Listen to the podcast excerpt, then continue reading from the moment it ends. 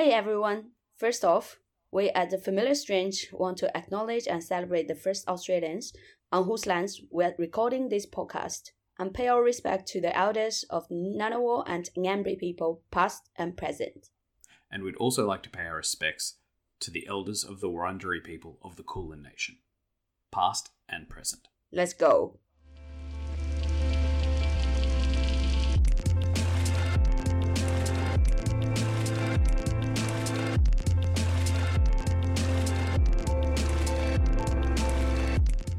Hello, and welcome to The Familiar Strange, brought to you with support from the Australian Anthropological Society, the Australian National University's College of Asia and the Pacific, and the College of Arts and Social Sciences. Produced in collaboration with the American Anthropological Association, and coming to you still from our bedrooms. I am your familiar stranger today, Sean Heath, together with my familiar strangers, Alex, Hello. Ruonan, Hi, what's up? and Lachlan. Hey. Before we dive into today's discussion, did you know that we have a Facebook chats group?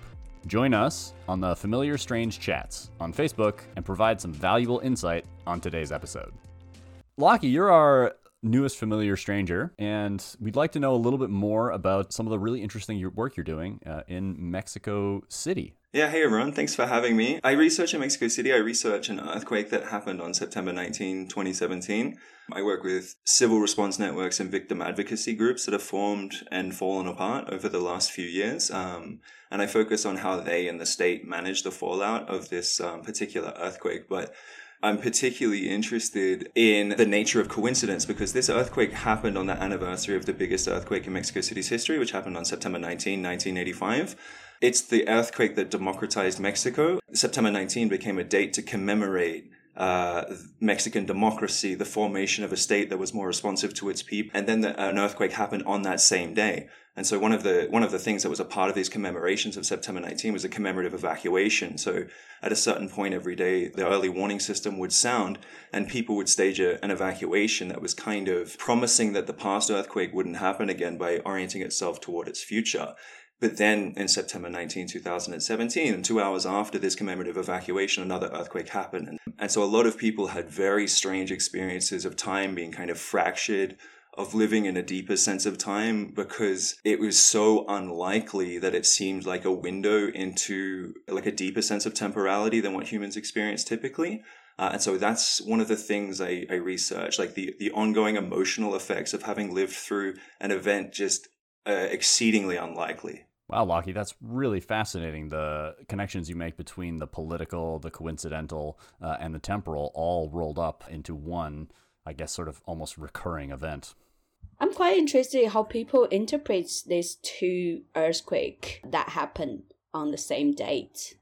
Yeah, it's like most people just think of it as a very strange thing, but they also think it is a distinctly Mexican experience. Like uh, Mexican folks like to think think about themselves as having kind of like unparalleled bad luck, and so it seems that both otherworldly strange and just like distinctly Mexican. So that that's one thing. There's a way in which like national character can absorb an event so unlikely as this. But one thing that I think that's important for my research is the emergence of generations. So there's the generation of people who had lived through the 1985 earthquake, and then the people that who uh, who hadn't.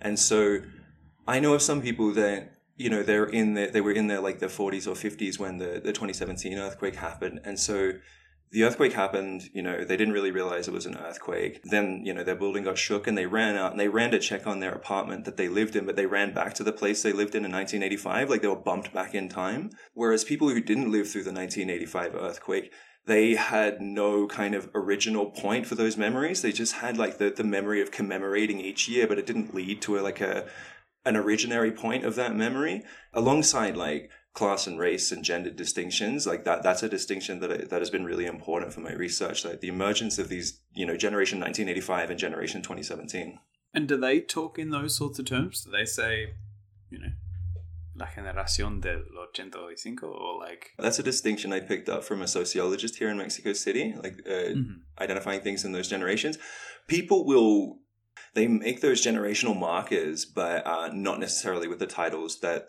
uh, you know the sociologist I work with and or I give to them. And look, it's probably worth because you know I think a lot of our listeners probably don't know that much about the 2017 earthquake. How severe was it? Like, more than just a bit of a shake, I assume. Yeah, it was a dud. Like it was no good, and it was about seven point one magnitude. But because it was so close, it was really, really violent, and so about 400 people died, maybe 350 in, in Mexico City itself, and then the remainder in the states that are surrounding Mexico City. Within like five seconds, I know of 40 buildings that fell, um, that just collapsed entirely within about five seconds of the earthquake. And ultimately, about 3,300 have been declared uninhabitable that doesn't mean that people don't inhabit them. Uh, like a lot of my research is with people that live in buildings that are slowly falling down. Yeah, it, it was a it was a big one. The 1985 earthquake was just catastrophic. It was like independent research suggests it was like 45,000 people died. You know, a quarter of a million people became homeless instantly. 5,000 people were leaving Mexico City for fear uh, every single day after the earthquake. And so that was a really bad one. And, and 2017 was nowhere near that bad but it was still it was the second most catastrophic earthquake in Mexico City's history in Mexico City's modern history. I'm curious about like what brought your interest in this topic. Anthropological research methods are always like oh, you go there, observe them, and experience these events, a series of events with them. Since I guess you went there after the earthquake, so is your your research methods mainly focused on interviewing and also like because this research sounds like very full of suffering people's like suffering memory of the past and how do you manage that part emotionally yeah that's a really good question um like i'll take the first one first um so my partner's from Mexico City. We met in Australia, and she was still in Australia when the earthquake happened. I was in Santa Cruz, California, where I do my PhD. And so, uh, you know, we couldn't find her dad uh, who lives here, and we couldn't find him for like 30 hours or so. And that was really terrifying. And so I came shortly thereafter. I, I was coming for a wedding, but then I came and I met some people and I did some things to try to help. Um, and I had a completely different project at the time. After that point, I was just like, oh, that's it. I like, I have to kind of change to this one. Like, this was, you know, something that was happening immediately, like within, you know, my relationship circle. And I felt very firmly compelled to do it. Um, and so that's how I kind of ended up doing it. I was within like maybe about 10 days of the earthquake. It's the first time that I arrived to Mexico City after the earthquake had happened.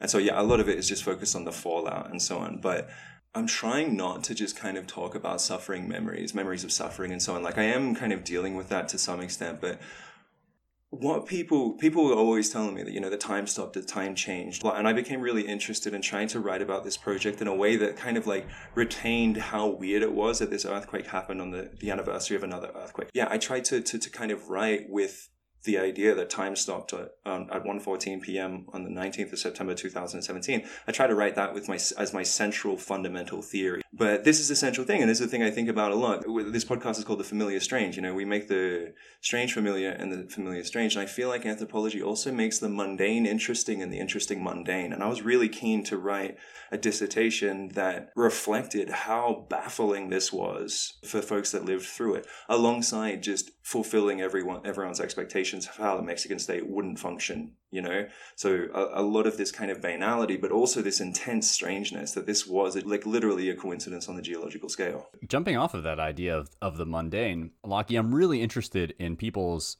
everyday experiences of earthquakes in Mexico City, the type of living with earthquake preparedness that they might or might not do living in an earthquake zone everyone like a lot of my friends and people i knew know they grew up doing this kind of stuff like uh, every single september 19 um, going to to events where technologies were being inaugurated.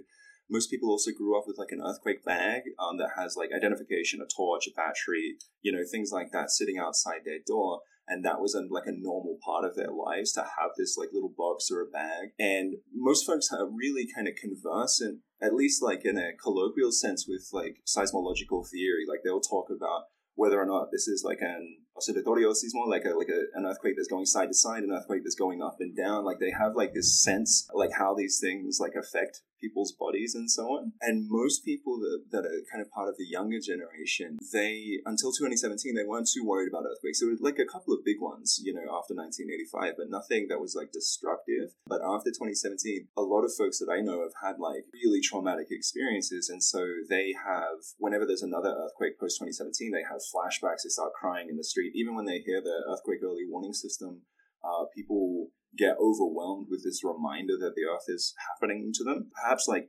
because they were so prepared, earthquakes in the future have begun to hurt them even more or affect them even more because their preparation was part of this national project of saying that this disaster will never happen again and it happened like literally the same day that's really fascinating to hear coming from vancouver where i grew up you know i, I grew up with earthquake preparedness having an earthquake kit and doing these types of drills in school right. i'm not sure if it was on a, a similar day every single day but you know going through those drills hearing the earthquake played over the um, the loudspeakers at schools mm was was part of my everyday existence. So you know, when moving over to the UK to do my PhD and and not having an earthquake preparedness kit and not carrying that around in my car was quite disjointing for my own sort of lived experience.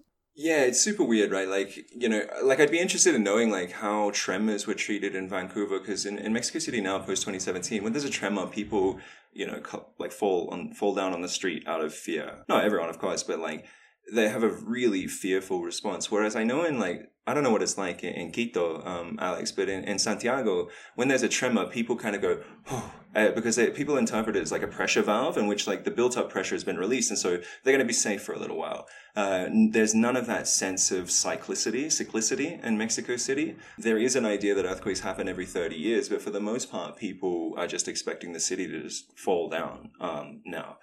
And so yeah, it's this like ongoing sense uh, of terror, uh, and that it comes from like the fact that you know I've had a lot of people tell me that they thought that earthquakes only happen 364 days of a year. Like they never in like in like intellectually thought that, but that was part of their bodily orientation towards seismicity, and so the sense that that one day a year could have been a day that an earthquake could always have happened.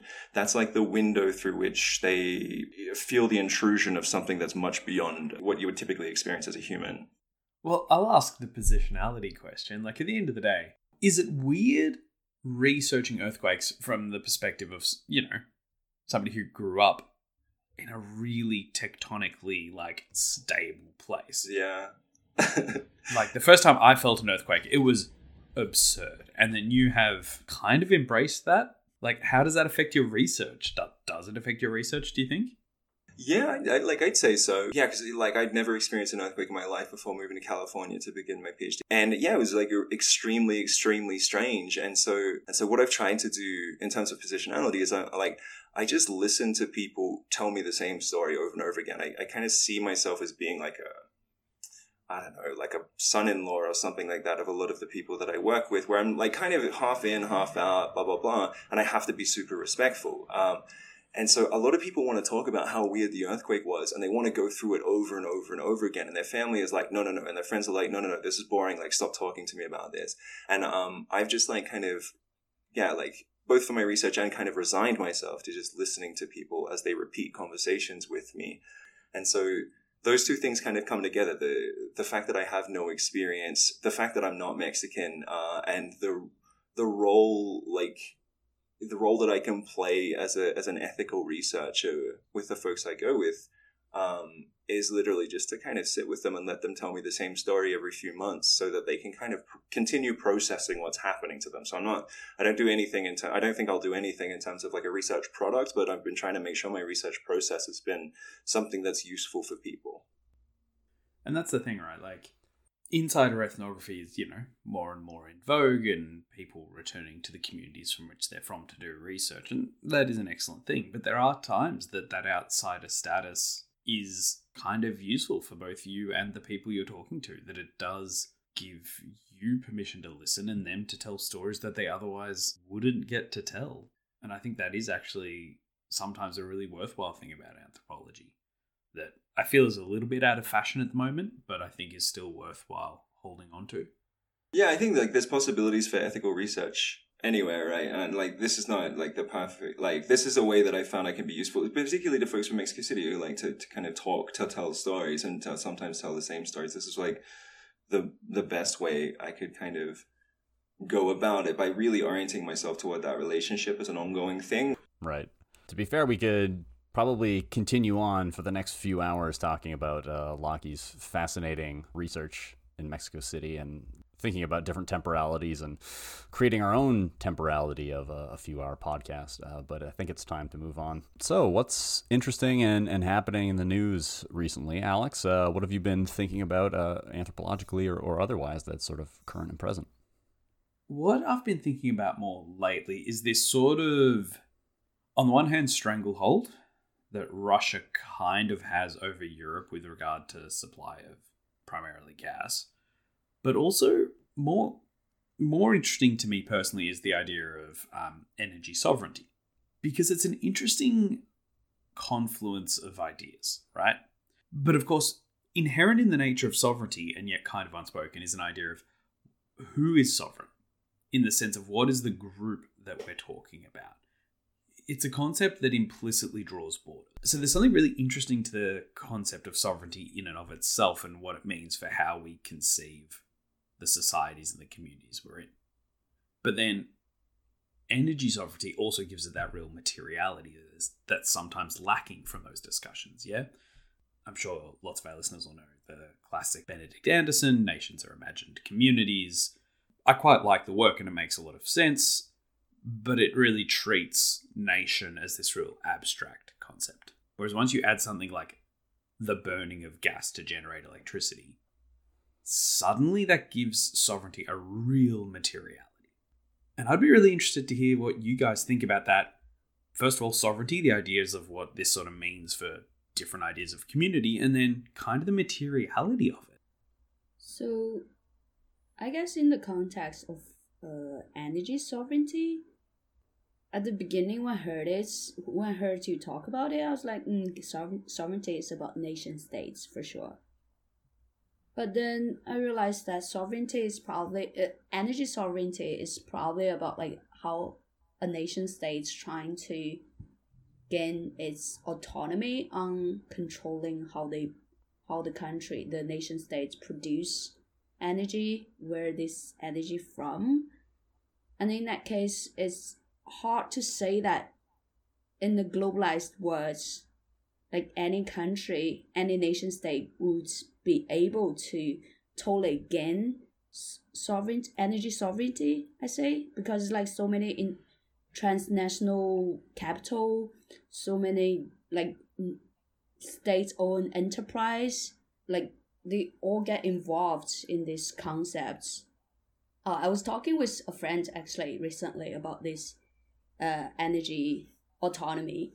He mentioned he's from uh, Europe, and he mentioned in his country, in the Netherlands, actually, there are like people who's like trying to produce energy from off grid, and then by law, that's the states order those energy producing company to rebuy this energy produced from the people who produce the off grid, which which is very intriguing. And how do you think that is connected to energy sovereignty? Somewhere out there, there is a political scientist that loves that because that really speaks to old school political science ideas of sovereignty, right?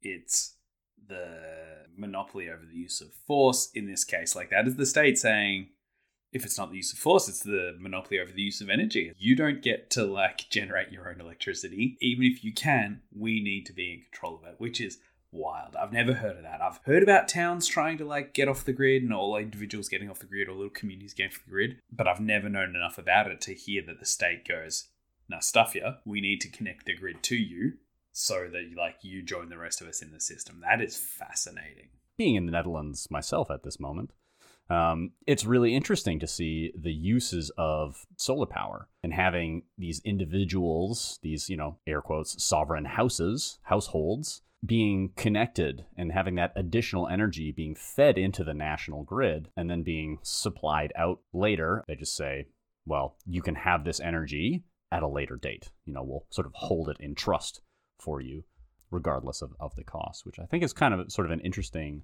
way to think about, you know, sovereignty of one's household um, connecting it to the nation or the community as a whole, because you can be sovereign and self sustainable, I guess, in your energy needs by producing, you know, enough to run, um, you know, your heating, your electricity.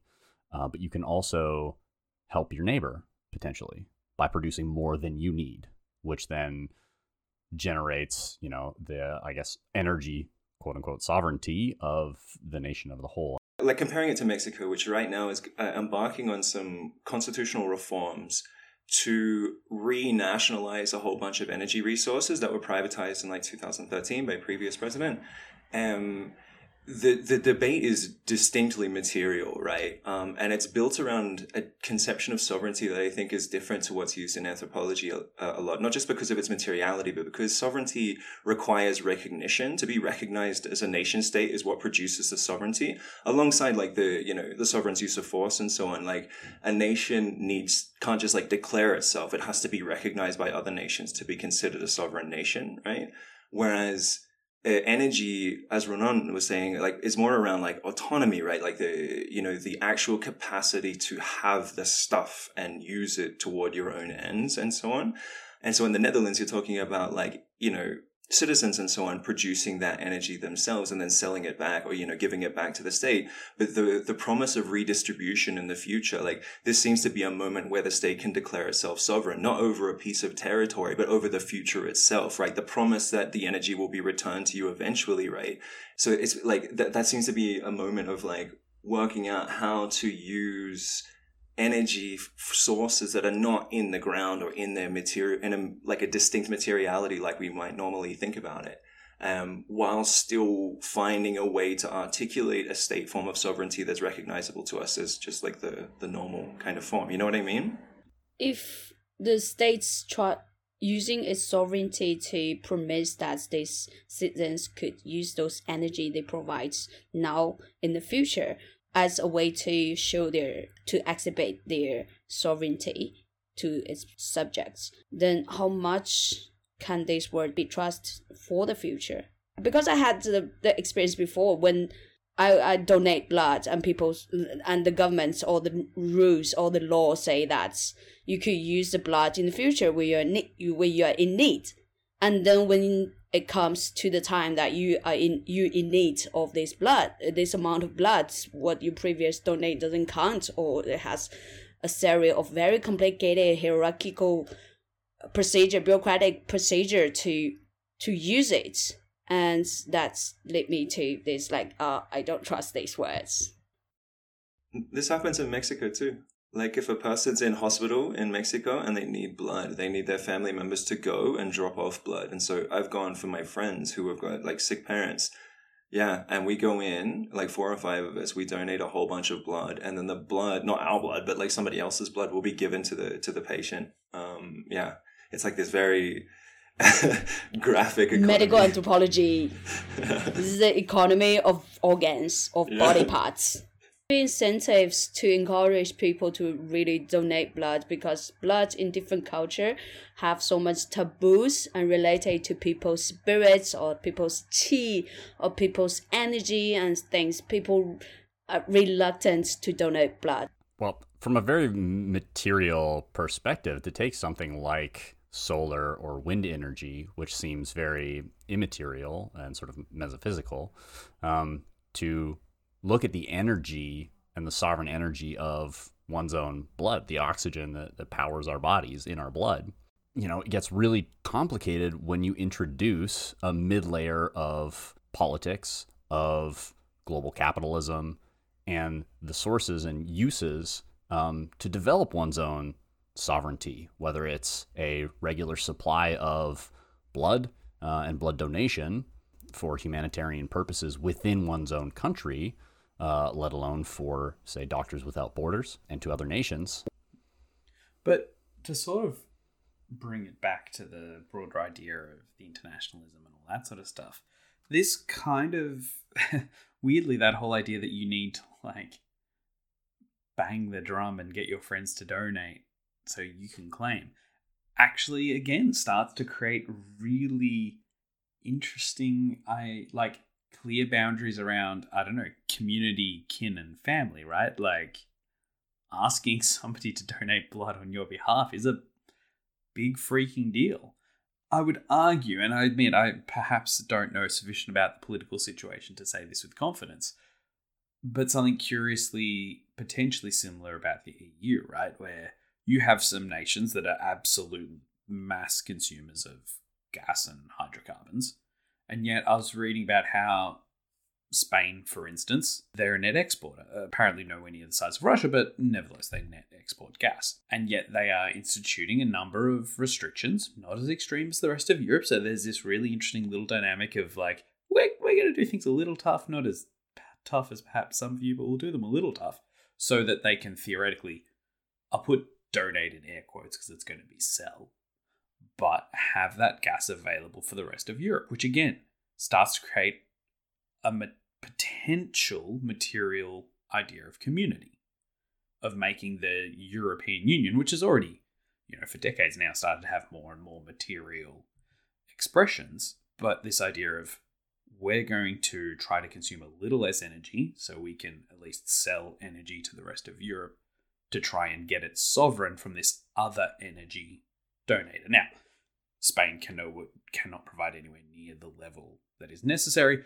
but nevertheless, that that relative like sacrificing using less energy to sell energy provides an interesting set of dynamics that again potentially embody a sense of Europe. And throughout this whole crisis, people have talked about how there has been more of a sense of Europe as a construct than there had been for decades for a lot of people because the borders are being drawn and because they're actually starting to have to make some kind of Europe wide sacrifices in ways that they hadn't for decades. Potentially. We'll see what the future holds. It's been six months. Yeah, I think it's, it's an interesting dynamic, but it's also built like we could say that Europe is producing its own idea of Europe through its energy sovereignty, but I also I think that Spain imports a lot of gas from Peru, and then I definitely know that Spain sells Peruvian gas to Mexico, despite Mexico having its own gas, and this is because it was privatized and sold to a Spanish corporation. Um, and so the capacity for Spain to produce its Spanishness is contingent on Spanish's Spain's colonial positioning in the Americas. Uh, what I'm hearing along these conversations, like you know, energy, solar energy, and blood um, is an argument that I think Timothy Mitchell has made in Carbon Democracy. And then I'm thinking of people like On Barak, like historians like On Barak, who have written that different forms of energy produce different forms of governance. And so you can trace like the, the transition from a coal form of governance to an oil form of governance. And we're talking about solar forms of governance and blood forms of governance and so on, which are going to be like similar to historical state formations and, and international globalized uh, uh, formations of, uh, of political economies and so on. But they're going to take, you know, their own unique kind of weird forms, right? And I think this is something we're seeing now. Like I know at least one of the ways to understand energy reform in Mexico is this is this kind of shifting forms of governance based around shifting forms of energy because the Mexican president is trying to build a whole bunch of like oil refineries because right now Mexico has a lot of oil, sells it to the United States to be refined, and then buys it back at an inflated rate. And so he's like, "Not to hell with this. This is stupid. Um, like let's make a refinery. Let's be sovereign," kind of thing. And a lot of people are kind of pushing back against and being like, well, if you're going to build anything, why don't you build a whole bunch of solar energy plant uh, farms? Why don't you go build a whole bunch of wind energy farms in the south? And these Spanish owned energy corporations, they might have a couple of wind farms down in Tehuantepec and like, you know, in the south. They do have a couple, but the idea that the corporation will respond more promptly to the demands for green energy than than a state would makes people makes a lot of like semi left or you know central liberal kind of people in Mexico really want more corporate ownership of the state's res- of the the nation's resources rather than state ownership you know? And so there's this tension people are trying to resolve um, different forms of governance based around unique or like new forms of energy well that's all we have time for today the familiar strange I would like to thank Ruonan. Thank you. Alex. Thanks. And our latest familiar stranger, Lockie. Hey, thanks for having me. And me, your host, Sean. Today's episode was produced by all of us at The Familiar Strange. Our executive producer is the wonderful Matthew Fung. Subscribe to the Familiar Strange podcast. You can find us on iTunes and all the other familiar places, including Spotify. And if you'd like to support us, please check us out at our Patreon page, patreon.com slash the familiar strange not The Strange Familiars, which is another fun podcast, just not ours. You can find the show notes, including a list of all the books and papers mentioned today, plus our blog about anthropology's role in the world at thefamiliarstrange.com. If you want to contribute to the blog or have anything to say to me or the other hosts of this program, email us at submissions at thefamiliarstrange.com, tweet at TFS Tweets, or look us up on Facebook and Instagram. Music by Pete Dabro. Special thanks to Nick Forelli, Will Grant, Martin Pierce, and Maud Rowe. Thanks for listening, and until next time, keep talking strange.